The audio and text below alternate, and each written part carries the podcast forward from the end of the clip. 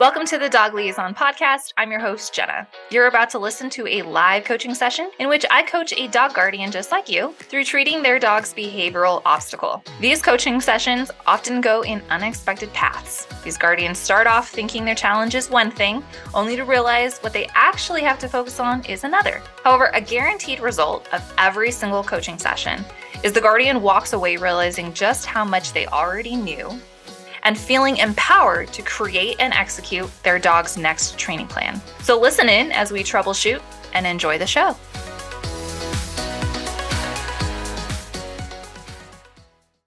Hello, hello. Welcome to episode two of the Dog Liaison Coaching Show. We are so happy to have you. In today's episode, we are going to be meeting Tara and Sully. And after being attacked at 13 weeks old, now, one year old Sully has become fearful and anxious.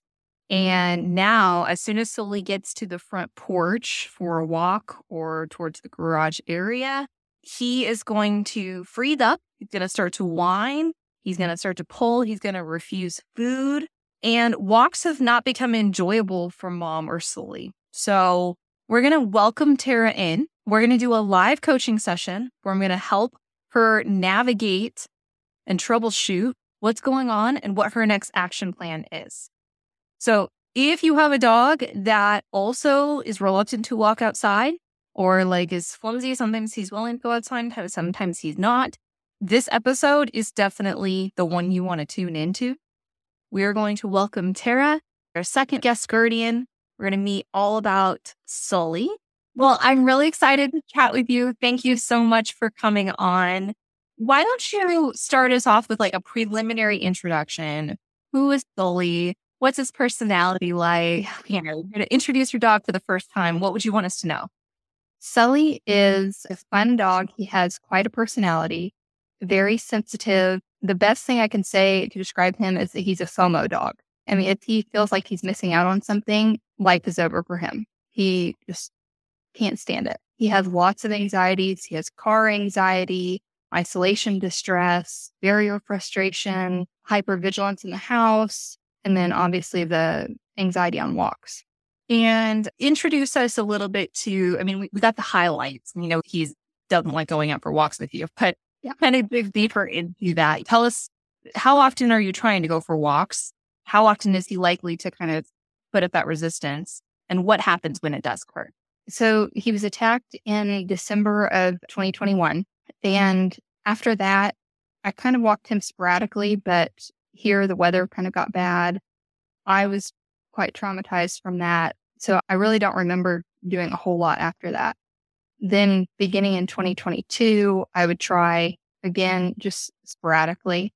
And it was just kind of off and on that I would kind of attempt that, but knowing that he would whine immediately, like pretty much the minute I opened the door, the whining would start. I tried a bunch of different mm-hmm. things and nothing seemed to, you know, work or lessen that. So I thought maybe I'm making it worse. And then here the weather got super hot. So I thought, okay, we'll take off a long time, pretty much all summer of walks because it was just too hot. I thought he might need the break. So did that. And I think I tried a couple weeks ago for the first time in several months just to see, okay, did the break help us at all? But it was pretty much the same. So when you say it's pretty much the same, kind of walk us through what behavior you see. Sure. It's whining the minute we get out the door, the minute the garage opens, you know, however we get outside, the whining starts, the pulling starts. He will not respond to his name. He won't respond to cues that he knows just to see, kind of check in. And he just becomes frantic. And part of me wonders if it's sensory overwhelm a little bit because he's, you know, pretty much been sheltered a lot.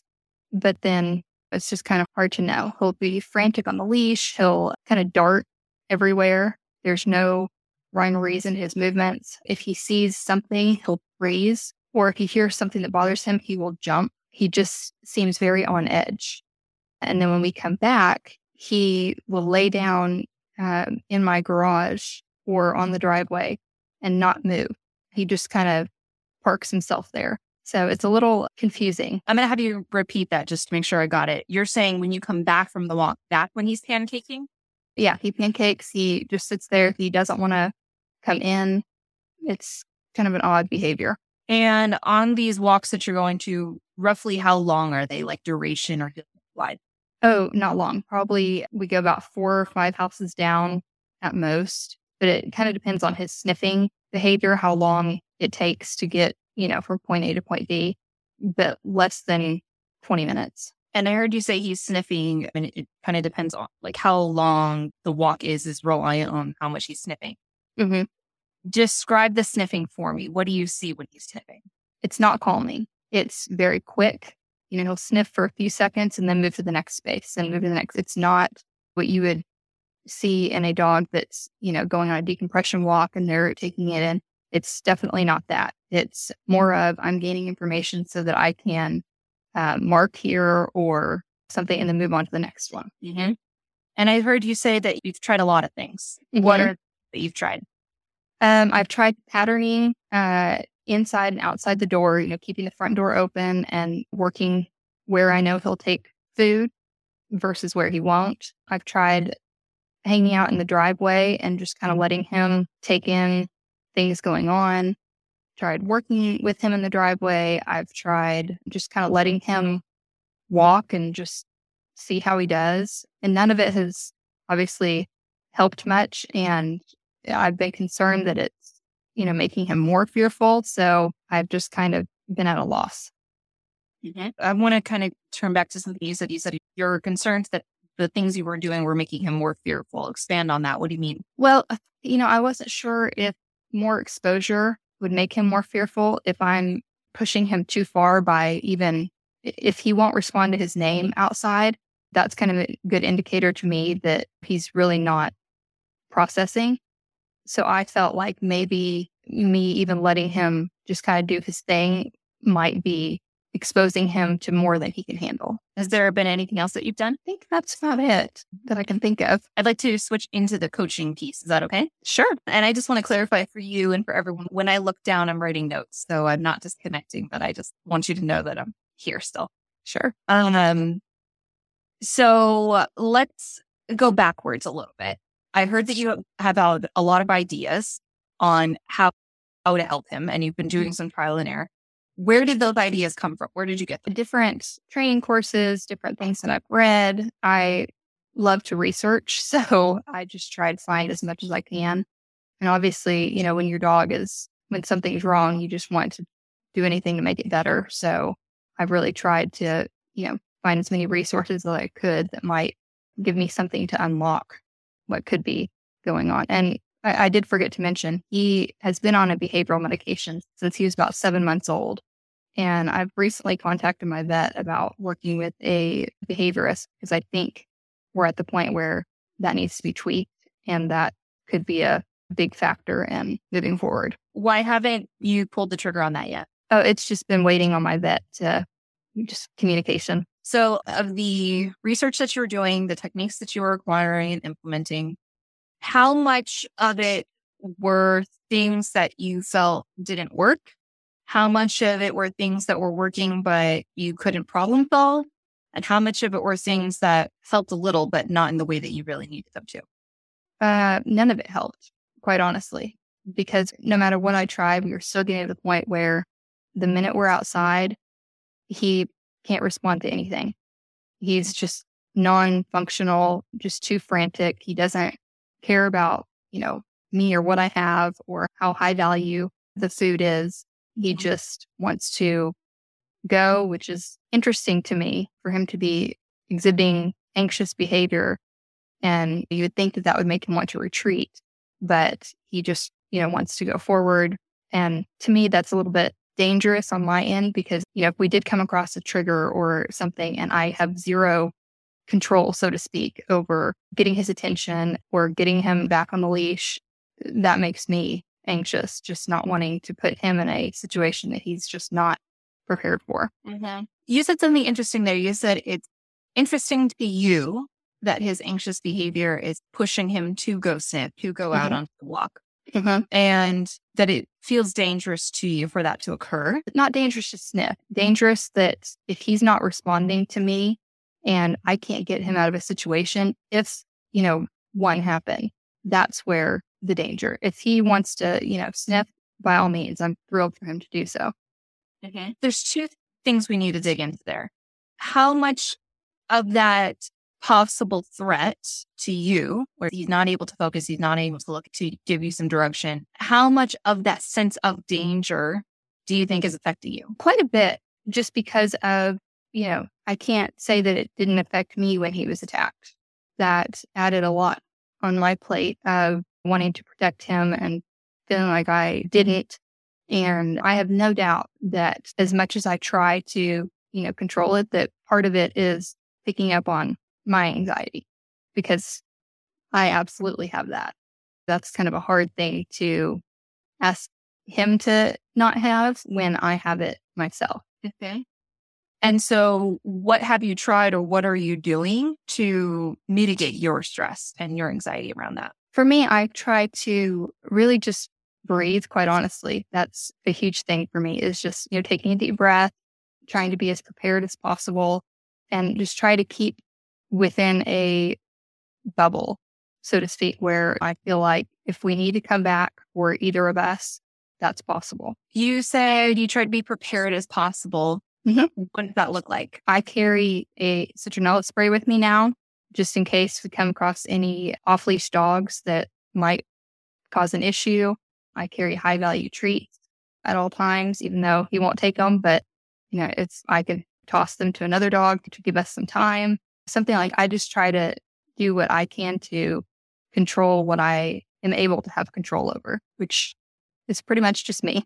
What are some other ways that you can get control over what is within your control that have nothing to do with citronella and high value treats? Not sure. You know, I do the best I can with trying to be positive and just not relive what happened. And in the sense that this doesn't happen every time. You know, this is something that would happen on a daily basis. That was just kind of a freak accident. It wasn't intentional by any means. So I just try to keep in my mind that I'm safe, we're safe. You know, chances are it's going to be okay and kind of go from there. I want to kind of repeat back to you what you're saying. Is that okay? Sure. So, what I'm hearing is that while, yes, this incident happened almost a year ago, Billy. Yeah. you- Billy got attacked, but really it was traumatizing for you. Mhm. And statistically speaking, it's the outlier, it's the one off event, right?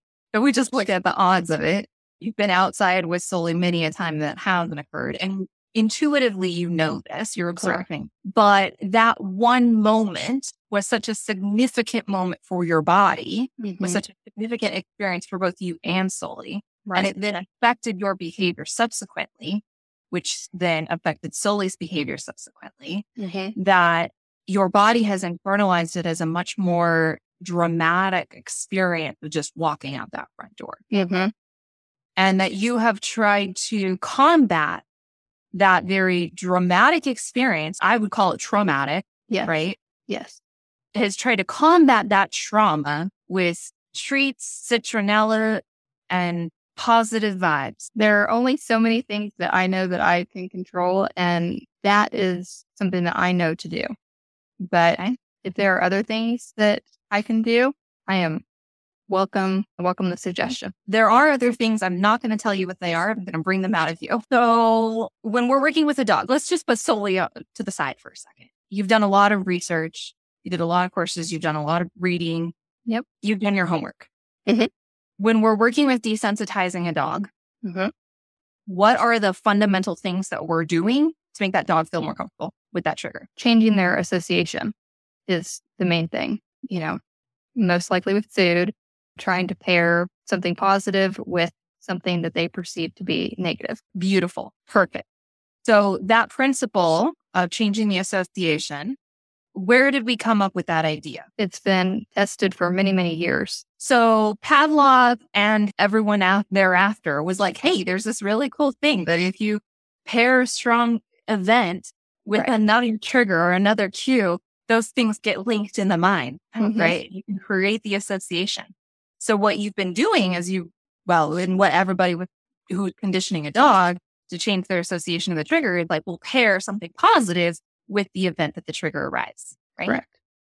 What's the next step after that? After that is just continuing on with that, I would assume, you know, making sure that if the reaction is still there, that you're taking distance and trying to manage that reaction. Do we stay in the association building stage forever? So once a dog has an association, let's say ideally if you're using treats, it's come into a positive association. Mm-hmm. So once a dog has a positive association with the trigger, do we just stay in that stage into perpetuity or is there a next step? I mean, I haven't done reactivity training with him because we can't even get there, but I What would, would be? I would assume absolutely not. You know, you, if you have a positive association, you don't need to constantly be reinforcing that. Okay, beautiful, perfect. So if you have a dog who's feeling comfortable, and again, we're just talking dogs in general right now. Mhm. You just walk in the street, you see a dog, they're feeling happy, they're doing things. What would be the next thing that a guardian may ask their dog if the dog is already comfortable and then they need to operate the world safely? I'm really not sure. I guess I'm just not following guys where you're going. Okay, it's okay, it's okay, it's okay. Are dogs just running around always just in emotion mode where they're just like always bouncing off the walls, boisterous, happy, happy, happy, like insane happy, or the inverse of just like crazy, crazy, crazy depressed and like pancake on the floor? Or is there an in between? No, there's an in between, Okay. What does that in between look like? just existing.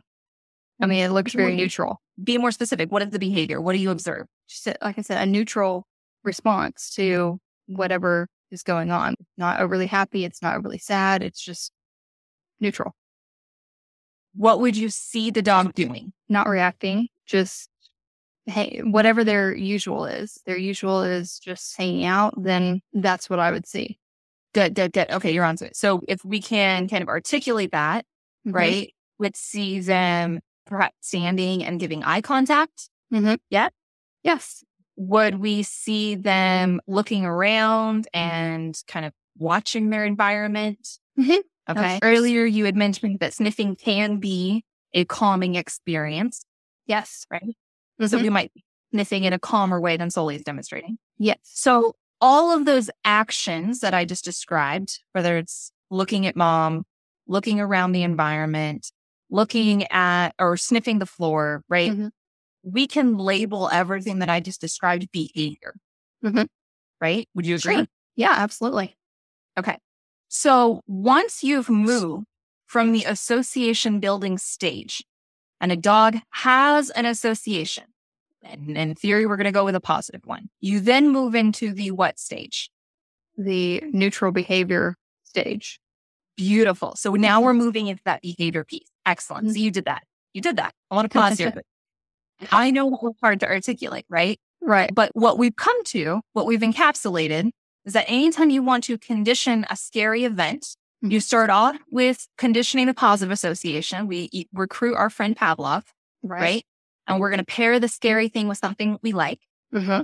And then we're going to move into eventually, once the individual can handle it, we're going to move into a more behavior centric idea, Mm-hmm. right?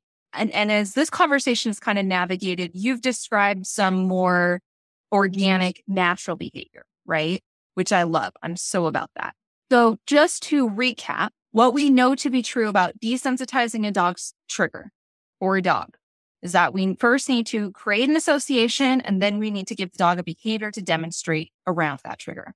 Mm-hmm. We are working with, as we have identified, some scientific principles here. Yes? Mhm. Would you say that these principles are exclusively for dogs? No, gosh, no. Who else can they apply to? Oh, humans. I mean, pretty much anyone. Eh, You can, you know, apply it to anyone who has the ability to learn. Beautiful. So you identified humans. Would you say that the principle can apply to you? Yes. Perfect. So now we've identified that if we wanted to hypothetically desensitize a trigger for you, we could Mhm. implement the same principle of create a positive association and then implement some sort of behavior once you get to that stage. Yes. Yeah. So let's move out of theoretical talking Mm-hmm. and let's kind of circle back to what you hit before, which is that you're feeling danger. Mm-hmm.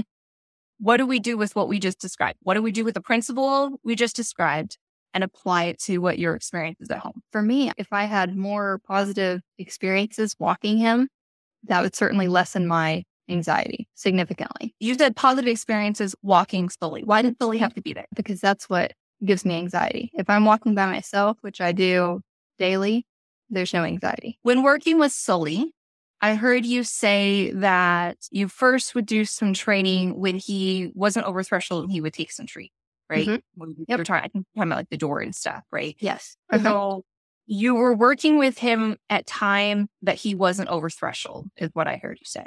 Yes. Yep. Is that a principle that only applies to dogs? No. Okay. Who else does it apply to? Anyone mm-hmm. with the ability to learn. Okay.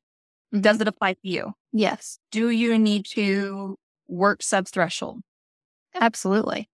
How do we do that? I have to be in a place where I feel comfortable, where I don't feel like he's in danger, because then that would tip me, you know, over threshold. So wherever the spot is where I feel, you know, most comfortable is where I have to start. Okay. You said you felt most comfortable without Sully there. Mhm. Can you not start there? You could, but I guess I'm not seeing how that would have an effect when I need to bring in him being with me. Well, you know the same principles. Mm-hmm. You know you have to condition yourself every single time a trigger arrives. Mm-hmm. And you need to give yourself an alternative behavior around that trigger. Mm-hmm. You know you need to work sub threshold. Mm-hmm. And you know you need to do it in a safe, conducive manner so that your body rehearses that experience Mm-hmm. so that it can handle when it starts to get more difficult. Mm-hmm. These are all principles you've laid out. Absolutely. So why shouldn't you start off without Sully? I guess I'm just not seeing, I see what you're saying. I guess I'm just not understanding how to apply it because, as I said, I walk every day. So that's a different question though. Oh, sure. So not knowing how to apply it is different than not believing that it's viable. Oh, no, I believe it's viable. I'm just confused as to how to apply that, knowing that when I walk every day, I don't experience that whatsoever. Beautiful. So I love that you identified the difference there because now we can move forward, right? Sure. When we identify that, like, we understand the principle, we understand that we need to work sub threshold. We know we need to have a, a positive association and then operate with towards a behavior. We know all these. Now it just comes from, okay, how do we move from the theoretical to the practical, to the Right. actual? Right. Beautiful, beautiful, beautiful assessment there. I do want to read this comment. I think it'll be supportive for you. I'm having the same issues, learning that my dog doesn't like going out. Maybe I don't like either. We are finding alternatives to walking. That's a beautiful long suggestion, which is finding alternatives to walking. We're going to circle back to that one. I'm going to table that one. We're going to weave our way back. Okay. So let's talk about the practical application of what you could do. So you're on your walk, you're without Sully. What is the trigger? For me, the trigger is honestly his whining. That is what starts it for me. It sends my blood pressure rising because I know from there I've lost control. Okay. Why is he whining? Wish I knew. I really wish I knew. I think you do. Uh, well, to be fair, because he has barrier frustration, and I know that the leash, you know, is a barrier for him, I have had trouble differentiating between whether he's mostly frustrated or mostly anxious.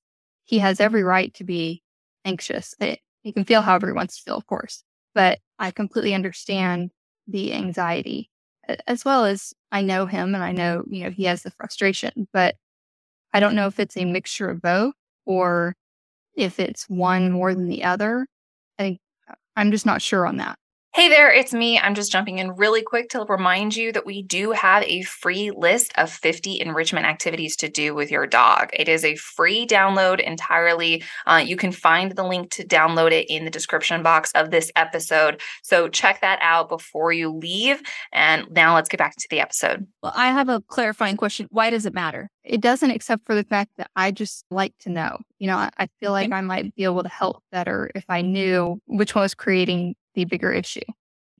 It might not matter. I just feel like it's information for me. And that's beautiful. So, how would you find out that information? I'm not sure. That's what I've had struggled with. Well, it sounds like the barrier frustration, the first hypothesis has to do with the, something with the leash. The barrier frustration with the leash. Yes. I think but he doesn't display that in other, like if, if I work with him in the backyard with the leash, he doesn't display that. But when he has thing he wants to get to, you know, which he does outside, then Okay, so just to clarify, you're saying it doesn't have to do with whether or not the leash is on. correct. What is the variable that influences? It's related to the leash, but what is the variable that changes it? Uh, being outside in the front of the house where there is no, you know, there's no fence, there's no secondary barrier. Are you certain? Fairly, How are you fairly certain? because he doesn't have the same reaction when he's in the backyard on the leash. You know, he's fairly calm in the there, backyard. are there variables that can be different in the backyard on a leash versus in the front yard with a leash? There's just not as many novel smells, and you know, there's a lot more for him to want to get to in the front. Okay. Absolutely, So, absolutely. so there's different things though. Sure. So what you're identifying is that there are a lot of different variables here, Mhm. right?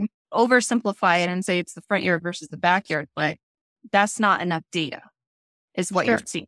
Oh, sure. Yeah, there's so much more. You know, he's very sheltered in the backyard. There's so much more to see, to smell, you know, sniff. Like in the front yard, the world is his oyster. So what could you do to identify whether or not, like, I don't even want to jump right to whether or not it's frustration, which I think you could eventually get to that point, but I, I don't think you could get to that point right away. Mm-hmm. because that is more of a deciding whether or not it's frustration implies emotion, right? Mm-hmm. And so it's always going to be like a best guess at that point because Yeah. it's like emotion is emotion. Yeah. Right. So we can start off with more solid. How would you find out exactly what the variable is that is instigating the whining? Well, I've tried to narrow it down. I've tried, you know, adjusting criteria. I've tried going out a different door. I've tried using flat collar versus harness. I've tried mm-hmm. mixing it up to see if one of these things makes it worse, makes it better, and just haven't been able to find anything that can give me enough data to say, okay, well, it's probably this versus something else. How many times did you try those things each? Probably at least five or six times each. Okay. Was there any control over those experiments? No. Okay. So how solid was the data? I mean, that was pretty much all that I could think of to do Mhm. is, you know, those were the two factors that I felt like I could adjust. You know, I had tried front door versus garage, and that didn't produce any different results. So Mhm. tried black collar versus. Sorry. And that didn't produce different result. So, you know, kind of trying to narrow down what I know that I can Okay. and still got stuck. Okay. So what I'm hearing is you've actually done a lot of experiment, um, and you've been able to test a couple things multiple times, which is good, Mhm. and that you were coming up with a, a variable data that just kind of left you with more questions. And it all leads to this root of he may or may not be feeling frustrated. We don't really know how much the frustration is affecting it. And if we don't really know how much the frustration is affecting then we don't really know if it's an easy tweak, if we just have to do like a couple things, or if it's a complicated thing that we have to kind of maneuver a bunch of different variables. Right. Right. And at the root of it, his whining is causing you to be triggered. Mhm. And you don't know how to practically apply the principles that you we know about dogs, which is positive association, behavior change, enrichment, etc., will lead to a new conditioned behavior around that trigger. Right. We don't know how to change your association with that whimper when there's so much chaos. Right. Yeah. So, what would you say of all of the things that I just encapsulated? There's a lot there, Mhm. and they all have their own kind of like we have like our data collection point. We have our mom's trigger, the fact that she feels in danger Mhm. data point. We have the fact that he's whimpering and that there's probably just being outside alone is overwhelming. Like, Yeah. we have a lot of different facets here. Is there any one that is more important or less important than the other? No, like they're all very and equally important. Beautiful. So, which do you think makes most sense to start with? Oh gosh, I feel like it's hard to know. You know, probably me because if I'm not okay, he's not going to be, you know, okay. Beautiful. So I'm sure it would be my uh, adjusting my association to his whining. Which would be the next thing to focus on? I'm honestly not sure. You know, Okay. again, with the data, because I don't know what to adjust next, I'm not sure what I would choose after. Let me ask you this. Before one can take action, they have to form a hypothesis. Would you agree? Yeah. So, what do we do with hypotheses? We'll test them, Okay. So, we would run tests. experiment. Yeah. Mhm. Good. Yeah. Perfect. So, before we can even worry about really his trigger, like getting him out the front door and like the logisticals of like how far back do we start and like when do we treat out, before we can worry about all that, we have to start off with experiments. Would you agree? Absolutely. So let's assume that we've treated you and your everything is fixed like a band aid because that's obviously how it works, right? Right. It's like Right. fun. If But only. assuming, assuming that happens, what would be the next thing to focus on? Assuming that happened, the next thing would be to focus on, for me, when the whining starts, what the conditions are surrounding that. So what I'm hearing is that you know that you need to run more experiments. We know that there are a lot of questions. There seems to be a lot of ambiguity in what we're studying. But it also sounds like the experiments you're running are chaotic. There's no control. You're not really sure of like, I've tested these things. I don't really know what else I could test. Mm-hmm. Right. And so it feels like you've hit a wall on like the possible experiments you could do. Right. Right. So, from a research perspective, right, what could you go seek out to better educate you so that you can run those experiments? More information on experiments in general and what to look for. Perfect. So, it sounds like having a framework or a process, some sort of like structure around how to run those experiments is going to be helpful for you, right? Mhm. So, your task would be I need to go find that thing. Yes. Beautiful. Okay. So I know I kind of glossed over it temporarily, but I want to circle back to it. We know, and I kind of like made it like a little bit of a joke. We know we can't just like flip a button and you're going to be healed and everything is great. And like there's rainbows and butterflies and mom is harmonious, right? Right. I think that you acutely identified that more experiences walking Sully where he's not whining, he's not over aroused, and you know what you're doing, and there's not a dog on the loose coming to attack you.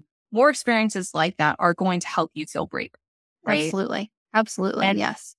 I think that's a very self aware observation. And I really am glad that you're aware of it because, to a certain extent, in order for you to heal, you have to go through the scary thing just a little bit. Right. Sure. But in the same way that with our dogs, we don't necessarily have to like be over threshold during the experience. We have to expose ourselves to that experience methodically. We can't Mhm. just like every single time we go out, like, oh my God, he's whining and it's a trigger to me. Right. Right. So, what are some ways that you can methodically expose yourself to be, let's just encapsulate it with the problem of walking Sully? Mm-hmm. You can methodically expose yourself in little doses, leading yourself up to the big event. You're going to give yourself that positive association. Once you have a positive association with something, you're going to work on the behavior piece of it, how you operate, how you Mhm. behave in that moment. How are you going to pull that off? If I treated it like his isolation distress training, then it would be in the smallest of doses, you know, putting on the leash or harness, yeah, whichever came first, and walking to the door. And then that's it. And repeating that and taking those just almost painful baby steps until getting out of the front door. I have to identify how I heard you say it. You say it with heavy breath. Hey, that I'd have to take it in baby steps, right? Do you want to explain what was coming in that breath? What was being held there? it's a lot. If someone has not done separation anxiety training, his isolation distress, but either way, you don't quite realize just how taxing that can be just doing those tiny steps and not skipping forward to where you want to skip forward to mm. because you know you might not be there your dog might not be there and even though there's frustration it pays off to start as slowly as possible That was absolutely beautiful. And I know so many guardians here listening resonate with that. So I'm going to repeat it one more time. You said it's really taxing to have to move at that snail's pace Mhm. and just the, the human nature are kind of compelled to want to skip steps and move forward. And we have no choice but to keep that kind of self control and bring ourselves back and move at snail pace. And that requires a lot of effort from you, Mhm. right? Yep. So something so taxing, something that requires effort, you know it's required, you know that it is what it is, but something that is that taxing and that it requires that much energy from you. Does it have to stay that way? Does it have to be that heavy? No, it is rewarding. I- I don't want to mislabel that. It is a lot at first. It's definitely a lot. It's definitely overwhelming. It feels frustrating because you're just, you know, you want to go, go, go. You want to be at the end, end goal, but it's very rewarding to see mm-hmm. the difference in when you take the time to go slow versus just rushing through it. When do the reward come? I think the reward comes the minute that you see even the slightest change. Slight of Change. changing who or what? I'm referring to Sully. You mm-hmm. know, with his other training, the minute that I saw that he was not crying, the minute that I touched the doorknob, that was so rewarding to me that that all the time that I spent walking back and forth to the door and it was hard. So I was just frustrated with it. It told me that that was worth it. And, you know, every step after that became just a little bit easier and a little bit less frustrating because I saw where we were going with this. And I saw, okay, we can get there. It's just Mhm. going to take a little bit more time. So I heard you say that the starting point is to move really slow, yes, Mhm. And start off with picking up the leash, walking into the door, starting with those really baby sub threshold step. Okay. Mm-hmm. But what I'm hearing is that your reward for that isn't going to come until Sully demonstrates his behavior several steps ahead. No, it's rewarding in the moment, just seeing Okay. that there's no reaction. Okay. Does the reward have to be observational only? No, it can be intrinsic. Okay. Thank you for that clarifying question. Thank you for that. So does the reward have to be intrinsic only? No, no. Okay. I mean, there are many options. You can feel good knowing that you're doing, you know, what's best for you and the dog. It can be rewarding seeing the progress. There's Okay. certainly many options. Is that going to be reinforcing enough for you? Probably. I hope. You know, it's hard when there are so many things that need this level of detail. I will eventually have to do the same with his car anxiety. So it is hard knowing that it's a very long road, but knowing that we can get there and that there is a light at the end of the tunnel, there's a solution and that I am not feeling frustrated because I have a plan. That's Mhm. something. Mm-hmm. Mm-hmm. Do you only get reinforced by intrinsic things in your real life? No, Okay. How do you extrinsically reinforce yourself? depends on what it is. You know, you can reward yourself with, you know, any number of things, whatever Okay. the person chooses.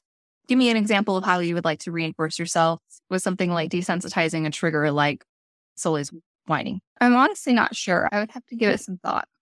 Okay. Honest. Okay. So that's another activity step is consider how you can extrinsically reinforce yourself for working through the taxing experience, taxing and intrinsically rewarding. Yes, but taxing nevertheless Mhm. of going very slowly through the desensitization process with Sully grabbing the leash, going to the door, right? Reinforcing yourself. So that's an activity thing. You know, do you see how extrinsically reinforcing yourself on top of the intrinsic rewards? Do you see how or if extrinsically rewarding yourself for that action, for that behavior will help or improve the overall goal? It'll certainly keep me motivated, as will, you know, the slightest progress, just like with his Yeah. other training. The minute that you see that you're going the right direction, I think that that's motivation enough. Mm-hmm. And for me, a plan in and of itself is motivating. Mm. Okay.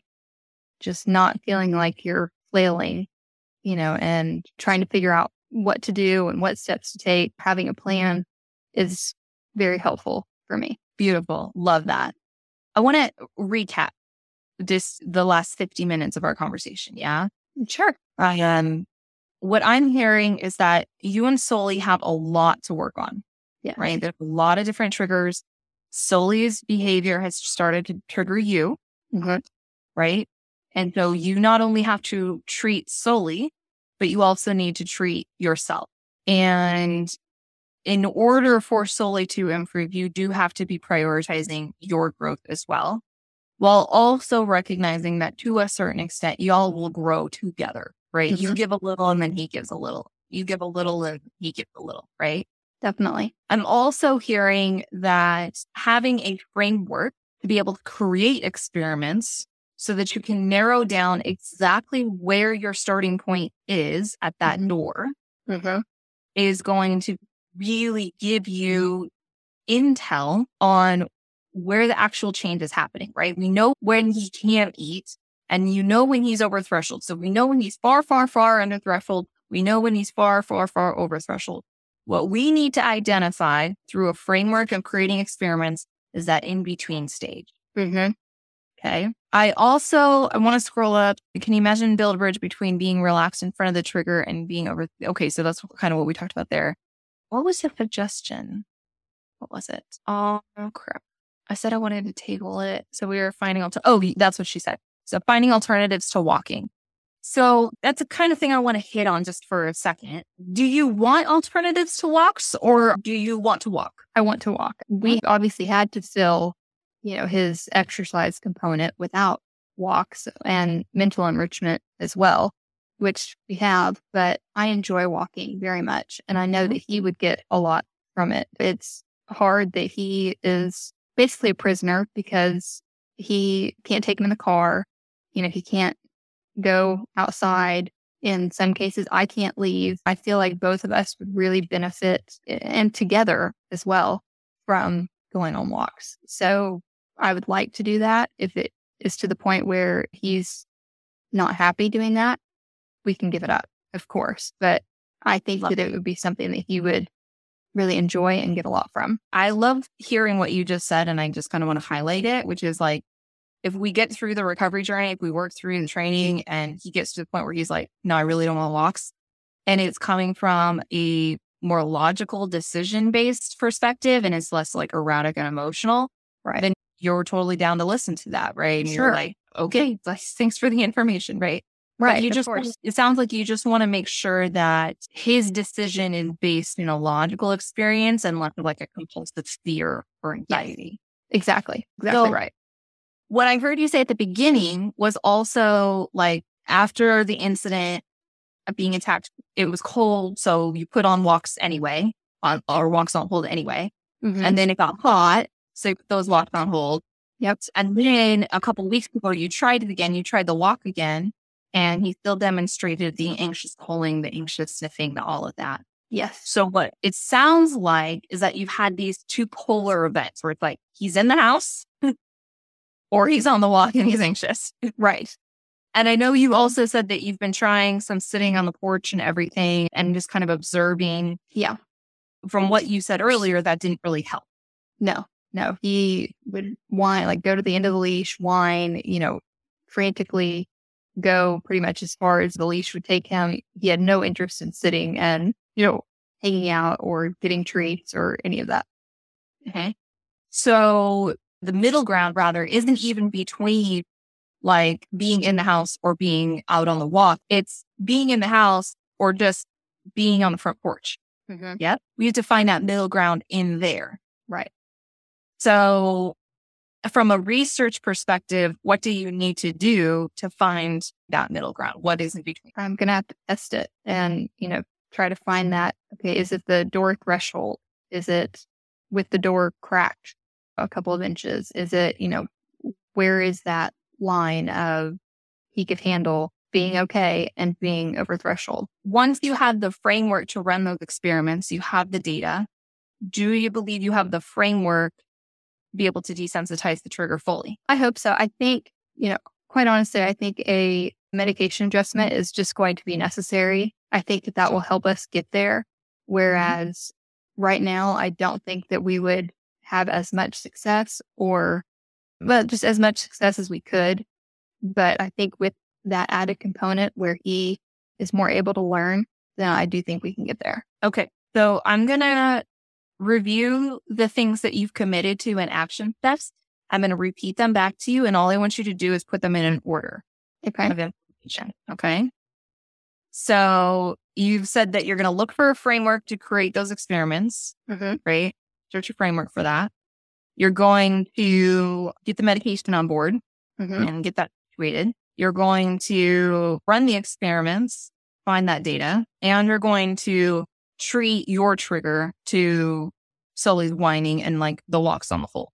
Mm-hmm. So those are the four commitments you've made. Mm-hmm. Put those in order for me. What's the first thing you're going to do? Myself. That's number one. Number two is the medication. Number three is the research. And number four is implementing what I have found out from the research. Okay, I want to pause here. How are you feeling right now? Good. Yep. I mm-hmm. feel like there's a plan. Okay. What has been supportive about our conversation? I think hearing it repeated back to me and in a little bit, even though you might have tweaked the words a little bit, it was the same thing, just said a little bit differently. And it was helpful to hear And what is something that you learned about yourself? that I do have knowledge and I might just need a little bit of help, you know, pulling it out of me that, mm, that I can get there and that all of the research and everything that I've done has not been a waste, that I do have quite a bit of information stored. Good, good. And what did you learn about Sully? that he's not a lost cause in the sense that I'm not a lost cause for help. Like I can figure out a way to help him, I guess is what I mean. I love that. I love the empowerment that you're demonstrating here. I love that you were like, no, man, like I can research, like I Mhm. can do this. Like I might need to go modify, but now I have an action plan and I can actually execute. Right. Right. Right. And I love the balance in your action plan. I love the balance of like, there's some internal work I need to do. There's some research I got to do. I love a good research task. Right? Yep. Yep. And there's some like action, like I got to go execute. I got to go actually train. Right. Mhm. It's that healthy balance of all of us. And I'm just so here for it. So do you have any questions for me?